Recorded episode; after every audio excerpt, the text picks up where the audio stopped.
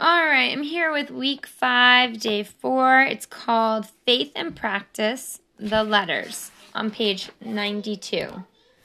We're going to start with Ephesians 1 for our scripture reading.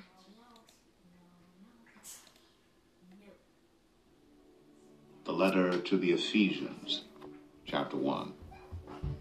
Paul, an apostle of Christ Jesus by the will of God to God's holy people in Ephesus, the faithful in Christ Jesus. Grace and peace to you from God our Father and the Lord Jesus Christ. Praise be to the God and Father of our Lord Jesus Christ, who has blessed us in the heavenly realms with every spiritual blessing in Christ. For he chose us in him before the creation of the world to be holy and blameless in his sight. In love, he predestined us for adoption to sonship through Jesus Christ, in accordance with his pleasure and will, to the praise of his glorious grace, which he has freely given us in the one he loves. In him we have redemption through his blood, the forgiveness of sins, in accordance with the riches of God's grace that he lavished on us. With all wisdom and understanding, he made known to us the mystery of his will according to his good pleasure, which he purposed in Christ, to be put into effect when the times reach their fulfillment, to bring unity to all things in heaven and on earth under Christ. In him we were also chosen, having been predestined according to the plan of him who works out everything in conformity with the purpose of his will, in order that we who were the first to put our hope in Christ might be for the praise of his glory. And you also were included in Christ when you heard the message of truth, the gospel of your salvation. When you believed, you were marked in him with a seal, the promised Holy Spirit, who is a deposit guaranteeing our inheritance until the redemption of those who are God's possession to the praise of his glory. For this reason, ever since I heard about your faith in the Lord Jesus and your love for all God's people, I have not stopped giving thanks for you, remembering you in my prayers. I keep asking that the God of our Lord Jesus Christ, the glorious Father, may give you the spirit of wisdom and revelation so that you may know him better. I pray that the eyes of your heart may be enlightened in order that you may know the hope to which he has called you, the riches of his glorious inheritance in his holy people and his incomparably great power for us who believe. That power is the same as the mighty strength he exerted when he raised Christ from the dead and seated him at his right hand in the heavenly realms, far above all rule and authority, power and dominion, and every name that is invoked, not only in the present age, but also in the one to come. And God placed all things under his feet, and appointed him to be head over everything for the church, which is his body, the fullness of him who fills everything in every way. Okay, that was Ephesians 1. The next scripture reading for this day, for day four, is Colossians 3, um, verses 1 through 17.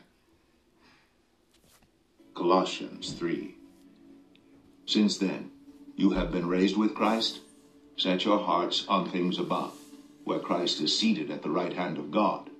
Set your minds on things above, not on earthly things, for you died, and your life is now hidden with Christ in God.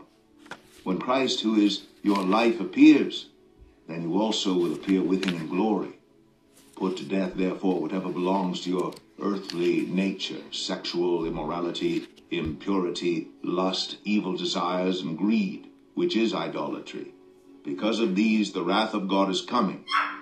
You used to walk in these ways in the life you once lived, but now you must also rid yourselves of all such things as these anger, rage, malice, slander, and filthy language from your lips. Do not lie to each other since you have taken off your old self with its practices and have put on the new self, which is being renewed in knowledge in the image of its creator. Here there is no Gentile or Jew, circumcised or uncircumcised, barbarian, Scythian, slave or free, but Christ is all and is in all. Therefore, as God's chosen people, holy and dearly loved, clothe yourselves with compassion, kindness, humility, gentleness, and patience. Bear with each other, and forgive one another. If any of you has a grievance against someone, forgive as the Lord forgave you. And over all these virtues, put on love, which binds them all together in perfect unity. Let the peace of Christ rule in your hearts, since as members of one body you were called to peace, and be thankful. Let the message of Christ dwell among you richly as you teach and admonish one another with all wisdom through psalms, hymns, and songs from the Spirit, singing to God with gratitude in your hearts. And whatever you do, whether in word or deed, do it all in the name of the Lord Jesus, giving thanks to God the Father through him. Okay. And that was the end of that scripture, 1 through 17. On page 93, it says, The epistles or the letters comprise the next portion of the New Testament. There are 21 letters that make up the majority of the New Testament books. The letters, in many ways, are further expansion of the message of the Gospels in the book of Acts. They describe the foundational beliefs of, or- of Orthodox Christianity. These letters, written to churches and believers in the first century, contain beautiful descriptions of theology as well as practical application for how believers are called to live in the light of that theology. The letters are the treaties of faith and practices. They tell us we are in Christ and how we are to live in the light of that truth. The letters are a manifesto or a mission statement of the church. They are declarations that this is what we believe and this is how we are going to live. Throughout the letters, we see rich theology. Many passages gloriously explain doc- doctrine. As if, as if the purpose of all Scripture, the epistles show us who God is, and they help us better understand the plan from the beginning of time of how God would rescue and redeem his people. The supremacy and sovereignty of God are central to the message of the apostles. The identity and messianic nature of Jesus are gloriously revealed. The inspiration and sufficiency of Scripture is heralded. The letters consistently point us to the depravity of a man and remind us of the consequences of the fall. The apostles present the beauty of the gospel. They remind us of our need for anointment and point us to the one who has made the perfect anointing sacrifice for our sin. On the page of the letters, we are reminded that salvation is founded in Jesus alone. It is a gift of His grace received in faith, and we are reminded that there is nothing that we could ever do to earn that grace that He has freely bestowed upon us. The apostles point the people of God toward the return of Christ and fill God's people with hope for the day when God's plan will be consummated. Our theology give us hope and assurance in the nature and character of our God.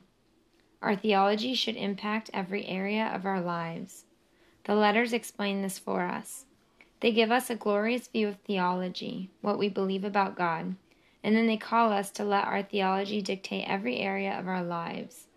The message that theology should impact our lives is not just one for the first century believer. The message of this importance of theology is not just for pastors and seminary students.